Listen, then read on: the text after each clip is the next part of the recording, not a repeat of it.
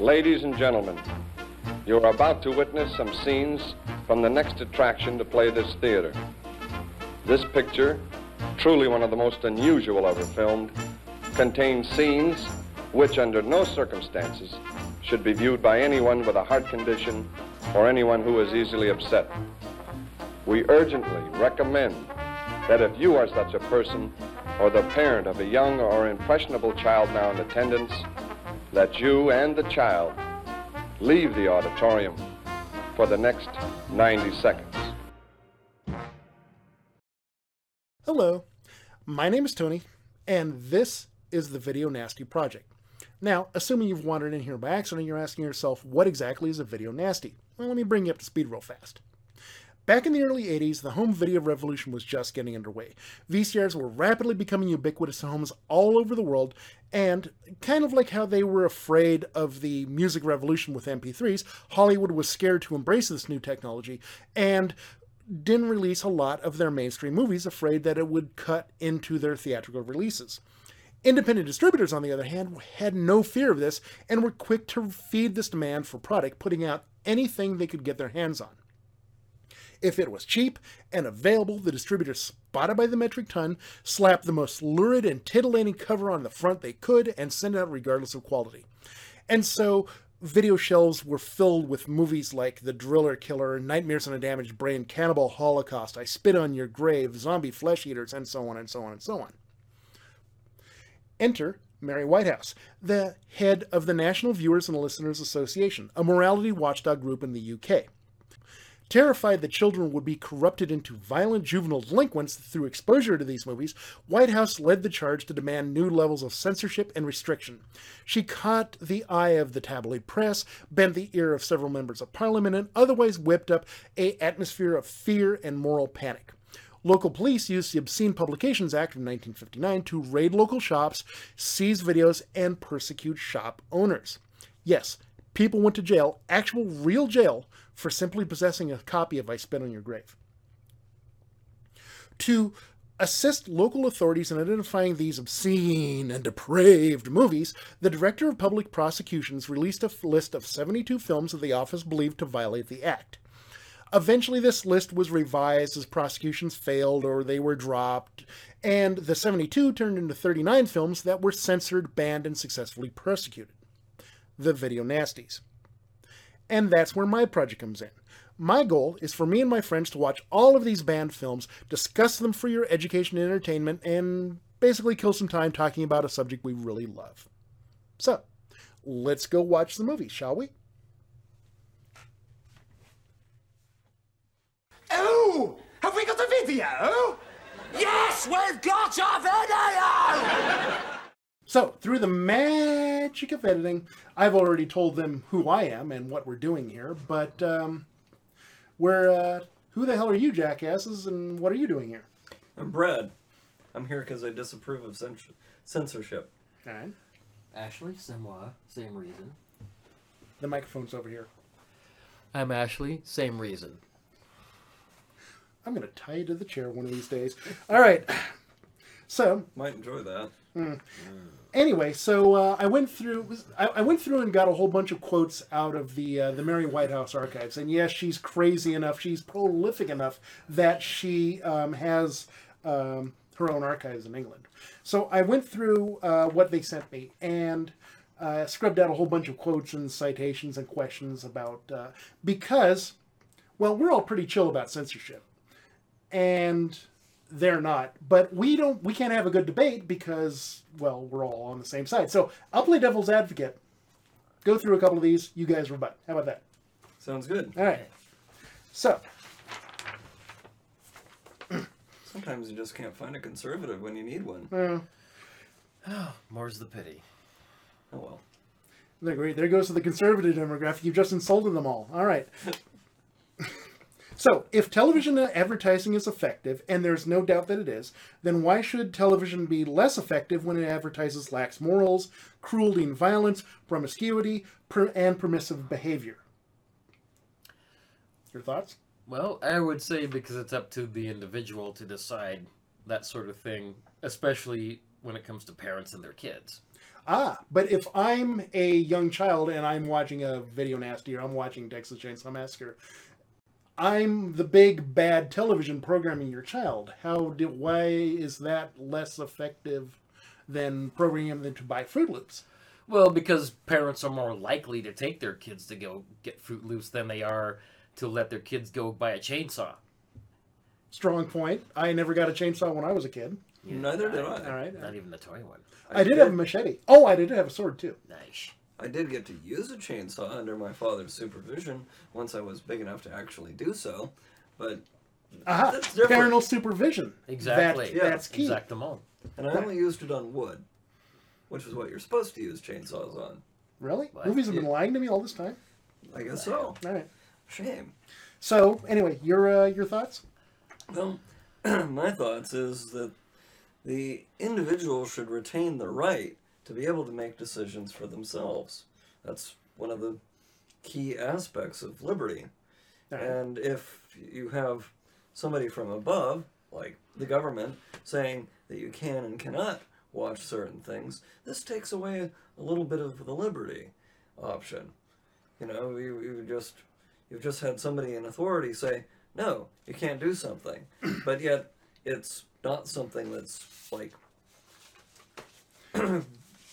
So- morally bad because it's not something that harms you. You'll love this quote. I'm going to jump to the end of the thesis here. This was from uh, a- something Mary Whitehouse had said uh, during a speech.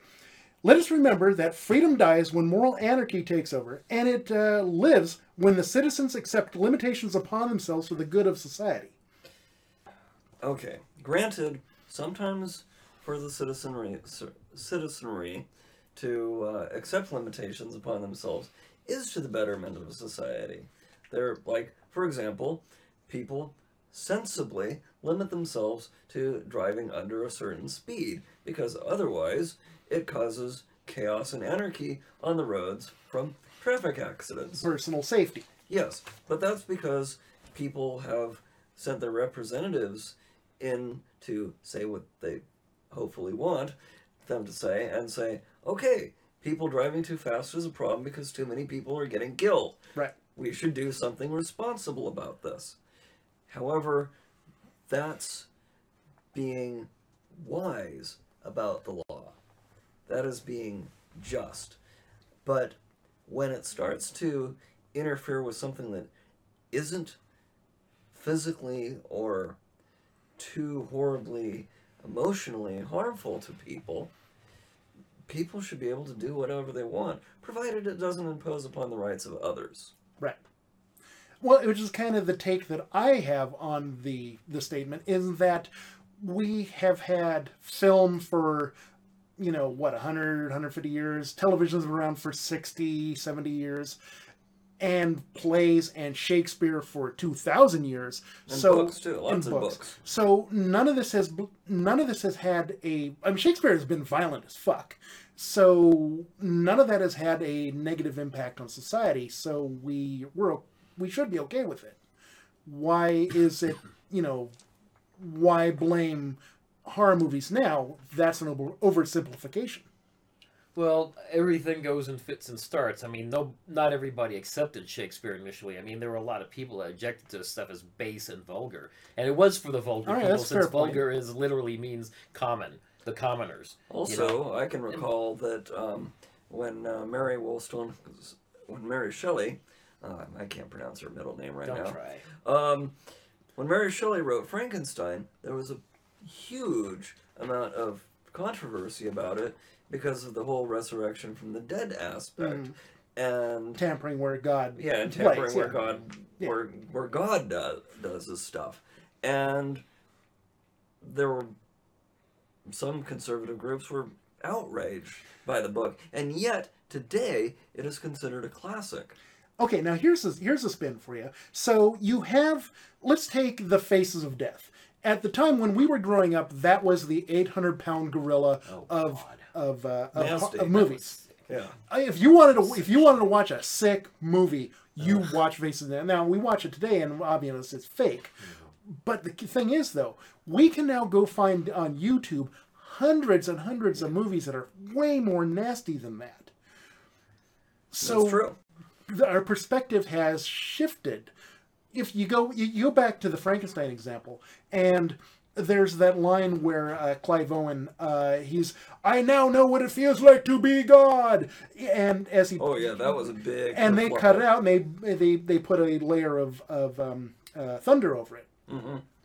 Now, big deal, nobody cares. So, time has shifted our perspective to being more more accepting. Gone with the Wind, another classic. Yeah. The the final line, frankly, my dear, I don't give a damn. Mm-hmm. People were outraged because there was swearing. Mm-hmm. Nowadays, that wouldn't even raise an eyebrow. No. Or, or for example, like a Clockwork Orange. I mean, the book might That's not have been violent bad, but the, well, the book is filled with rape and murder Oh, by yeah. these by these teenage boys. You know, I mean, they beat people, they rape them. You know, Alex accidentally kills a woman. You know, uh, there's this whole reprogramming, aversion therapy, mind control, manipulation. It's uh, kind of proto cyberpunk in the way that the, the, the character on the, in the gutter has to go up against the government that's trying to do him in, but he's also like one of the worst aspects of society, the violent teen. Oh yeah. You know, the movie they made covered most of the book. They actually shot a lot they cut out, but the the, the movie was so vile. Uh, Stanley Kubrick received death threats from people. He ordered the negatives and any copies of the movie buried someplace where they couldn't find it. So that wasn't government censorship, even though It was, I mean, it was it was him. self-centered. Yeah, it was but him it was it was pressure from people. It wasn't just the commoners. I mean, he was being leaned on by a lot of people. I mean, this was 1970 when this movie came out, so you can imagine the, the, the different whole thing. when the Yeah. artist edits something. But he, he didn't edit it. He he got rid Well, of he withdrew it. He he withdrew it because he was being threatened. His family was being threatened with death. Like people wanted Well, to kill it's them. It's still different when You the when the creator censors it.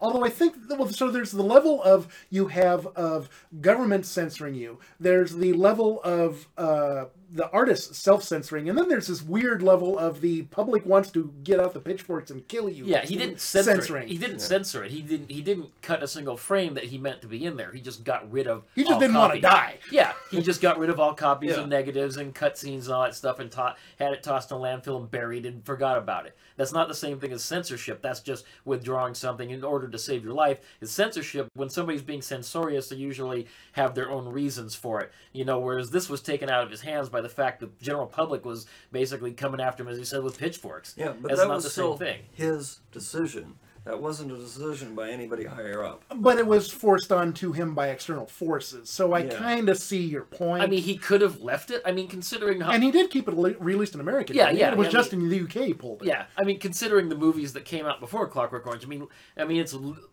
England's history with violence is littered with this shit. I mean, the Hammer movies, once they moved into the '60s and started doing these costume, you know, epics, those period pieces like Vampire Circus and stuff, just you know, splashed with blood. I mean, like literally, you know, splashed with blood. you know, and they had mild sex and stuff like that, but it was always with that kind of '60s, sen- you know, sensuality. It wasn't, you know, banging and stuff like that. But like, even the you Hammer know, got more and more lurid and titillating as time as they on. went, you know, and into the '70s, it just got more and more vile. Well, And- yeah, like uh, what the taste of the blood of Dracula, I Yeah. think. Uh, I mean, has this? I mean, you know, the four hipsters just absolutely tripping out on acid and, and this weird dance party thing. So yeah, it it got more and more um, naughty. I mean, even on. even Bond was getting into it with uh, uh, Diamonds Are Forever, where you had the two uh, gay uh, gangster, you know, thugs, you know, and with with homosexuality Yeah. becoming slightly, but not completely, slightly more, but not completely accepted. You know, when they were man- when they managed to slip in, you know, gays or lesbians into a movie, it was kind of a big deal back back then that they weren't stereotyped. You know, and some movies you would think would have just edited the characters out altogether if the scene was short enough so that it didn't actually impact on the rest of it. Yeah, you know that you know that um, that things have progressed well past that. When when Disney, traditionally a fairly conservative uh, movie studio, has has very recently released uh, the live action version of Beauty and the Beast, which had a homosexual character. And I think that either the next Star Wars or one of the next superhero movies is going to have a gay character, a major one in there. Yeah. You know? so. You know, it's it's just gradual the ball rolling of of, of Of progressiveness. Yeah. And, And, and a changing demographic. Yeah, People want yeah. to be represented. Mm-hmm, you know, right. and and that that's a major part of acceptance when you have enough people in the audience who are throwing down those ducats to get their butts in those seats. Well, the black exploitation movement was a direct response to the black community not having Having- movies. yeah. Yeah, and now it, it's it's considered um, a bit of a raised eyebrow if you have a um, a cast in a movie that's that's not multi-ethnic. Well, there's- unless yeah. it's something that's a period piece or set in a different country that where they're where the demographic is predominantly one ethnic type. Right. But if you're trying for something that's like set in the future, it it's considered a little odd nowadays if you don't have a spread of different sorts of people. All right. Uh, so, the danger of such material, such material being video nasties, was highlighted by the case heard at the Old Bailey, a weird English court that I'm not too sure about, uh, on the 27th of thir- uh, June 1983, when a 18 year old man was convicted of the brutal sexual assault on two women after an unremitting diet of horror videos. Well, let's just say he wasn't messed up to begin with. You know, there's no. One has to look at that sort of thing in a scientific uh, forensics, um, legal courtroom sort of uh, way of looking at the evidence. Exactly. It, who's, who's to say it was the video set him off? That it was some sort of weird case of monkey see, monkey do, and more just he was a broken individual and he could have been set off by getting burnt toast. He could have been set off by, you know, oh my God, I heard, you know, a day in the life on the radio that morning. It just happened to be the video Right. that set him going. Or he had a bad day at work. Right. You know, it It happens was a to people. Thursday. You Yeah. know. Yeah. You know. Crazy people do odd things sometimes for really irrational pe- reasons. Even though it might be completely rational to them, which proves, Oh, yeah. which might just prove they're crazy to begin with. All right. Um, all right. Here's a good one. So several of my colleagues and I have found that uh, primary aged vid- uh, that even primary age children see X type uh, films on videos when their parents are out. Now, for a point of clarification, X does not necessarily mean what we expect it to mean in the states. It's something else in the UK. It's more adult, less hardcore pornography. All right. Uh, in certain families, the children watch these films with the parents. In one particular case, they have porn on Fridays because their father would rather his 12-year-old son watch these films with his with his parents than secretly with his friends. Well, that makes some sense. I mean, it's called parenting. You know, where you have a responsible adult parent saying, "Okay, so we're going to watch this just so you know what's going on here," and they're going to dis- might dissect it. They might watch it for a while. Then he's going to tell them what's going on, and then ask them if they have any questions about what they watched. You know, does it affect them in any way? You know, I mean, when it comes to kids and porn, the younger you are, the less you understand about what's going on, and in some cases, you might be actually upset. You think somebody's being hurt because of all the fast movement and all the the moaning and and all that stuff. My mom, we when I was growing up, took me to the drive-in theater pretty much every weekend, and I saw all sorts of crazy, grindhousey, weird comedies. I saw Porky's. I saw you know all sorts of just crazy shit, and she knew that I could handle it. my my parents had no objection taking me to the to the theater with them and seeing R-rated movies. They did object to me going by myself, but you know I really couldn't get in uh, most places. But most things in an R-rated movie, my parents had no objection to me seeing, uh, except for hard levels of violence, and they just didn't take me to films with hard levels of violence Right. Everything else was okay, provided I was being guided by them. Right. Well, I, I was emotionally scarred when I was about 10 by some stuff from in a magazine, and so basically I would get very skittish around certain images, and music would sometimes set me off. It, it was music that I'd been listening to or singing, like I was in the choir then. On that particular day, it, it would be a direct connection with that, and would almost literally drive me crazy. But my mother took said she'd take me to see uh, my first R-rated movie, which in this case was Brubaker, which came out in '80. That's not I much of a, that's an odd R-rated movie. Well, she wasn't going to take me to a horror film. Right. You know, she was going to take me to something where it was relatively mundane. It was a prison picture. It was Nick Nolte. You know, and you like, know, yeah, I, I'm gonna go see Barton Fink. and I, I decided no, I didn't want to see it. You know, I was- just wasn't ready. I made the decision, Right. and you know, it was the same with Mad magazine. I read Mad, but I took it to church one day, and because I took a magazine with me to church, my mom took it away from me. Said you're not ready yet, and I had to wait another, like till I was 13 before I could buy Mad on my own. You know, so parents make their own decisions for their own reasons. You know, my mother's case, it was you know religion, and in my case, it was I just wasn't ready. Yeah. All right, here's a good one. So, just suppose there was hard evidence that okay, now this was a lady addressing a video store, video store owner. So assume for a second you're a video store owner. Just suppose there was hard evidence that a video bought from your store influenced a child to kill another child. Would you feel that you were still justified in hiring those videos out? That the pleasure your customers say they got from the chi- uh, from the video would be worth a child's life? Now that's a loaded question. Really, It is a loaded question. That's a weird hypothetical, but all right, let's field the ball. Well, there is an answer to that, and it's pretty much centered around the idea that you really can't predict what people are going to do, and that you can't always make a judgment call based on what people might do because of what went before. I mean, you're basically second guessing human nature, and that's Diff- dangerous. Different people react to thing the same things in different I ways. mean, we can make the argument again about the Bible. Would you stop your children reading the Bible, considering all the war and stuff that went in there between the Romans and everybody they didn't like?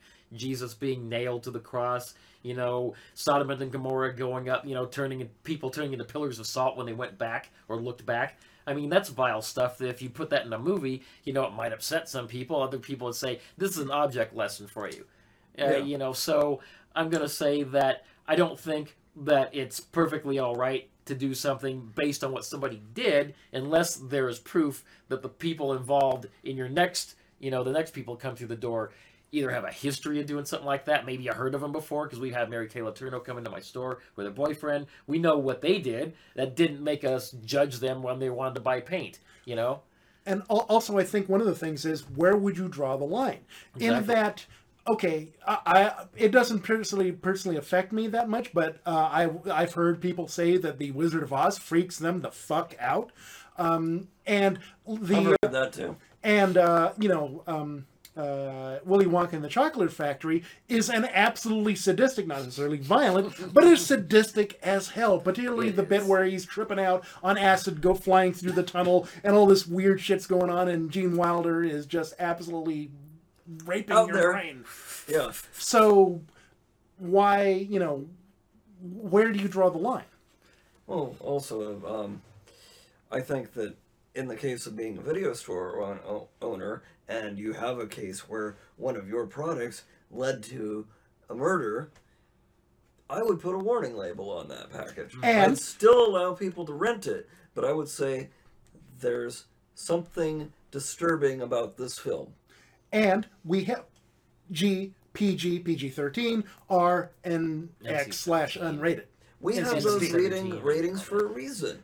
So that And the UK can- has something, they have to submit every movie to a film board that says, no, you can't release this in America or in the UK, or yes, you can release this, but you got to trim this, this, and this. yeah.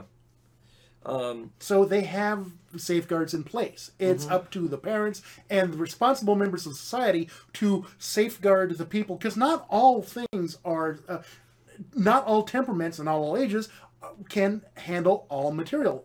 Entertainment, art is a huge spectrum of stuff. Oh yeah, like here's here's, here's an interesting um, example that I've seen with the rating systems in today as opposed to the rating systems back then.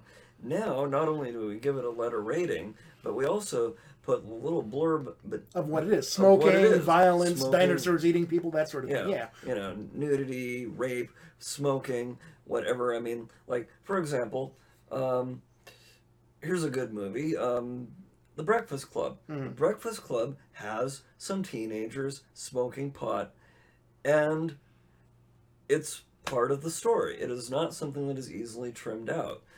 It's integral, but some parents would object to seeing teens smoking pot.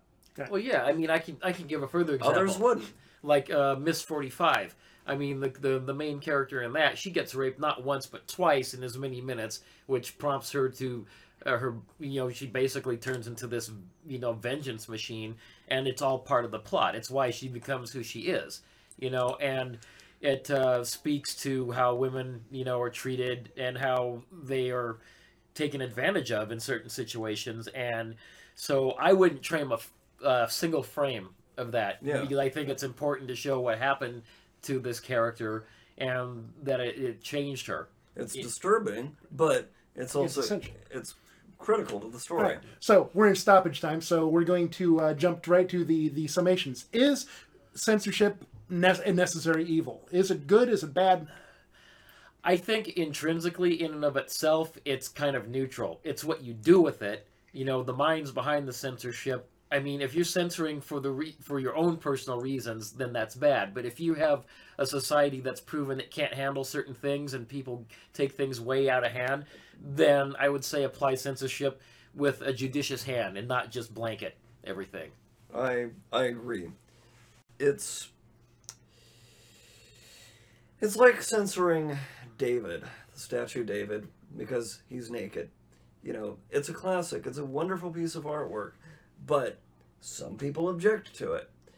It's one of those things that you should be able to reserve the right to judge it on your own judgment and the quality of the artwork that is presented. I'm going to go with censorship in certain instances is a good thing. Alice Cooper said that he absolutely loved Mary Whitehouse because without her saying you cannot watch this, his record sales would have been limp. He she comes out and protests against him. whew, he sells zillions of copies. He says, "I love that old bitch." Now, and okay, Look at all the alcohol that got sold in the United States during Prohibition. Exactly. Or consider this 39 movies that five you might have heard of, maybe the Dario Argentos. 39 of those movies would have been lost to time and nobody would have given two shits about them if, in fact, they hadn't been, you can't watch these. So we're sitting here watching them because somebody said we can't, and there we go. And there we go. That's great. Okay, then. All right. Alrighty, there we go. One pilot episode in the can. Thank you for sticking with us as we stumble through this and figure out what's what and bring you up to speed on the video nasties. Uh, please join us again here next week when we actually talk about a movie as opposed to just kind of stumbling through half an hour of talking about censorship. I know it's a little bit cliche, but if you could, please like and share and subscribe our stuff because we have very meaningless existences and outside validation would be huge. And join us again here next week. I already said that, damn it.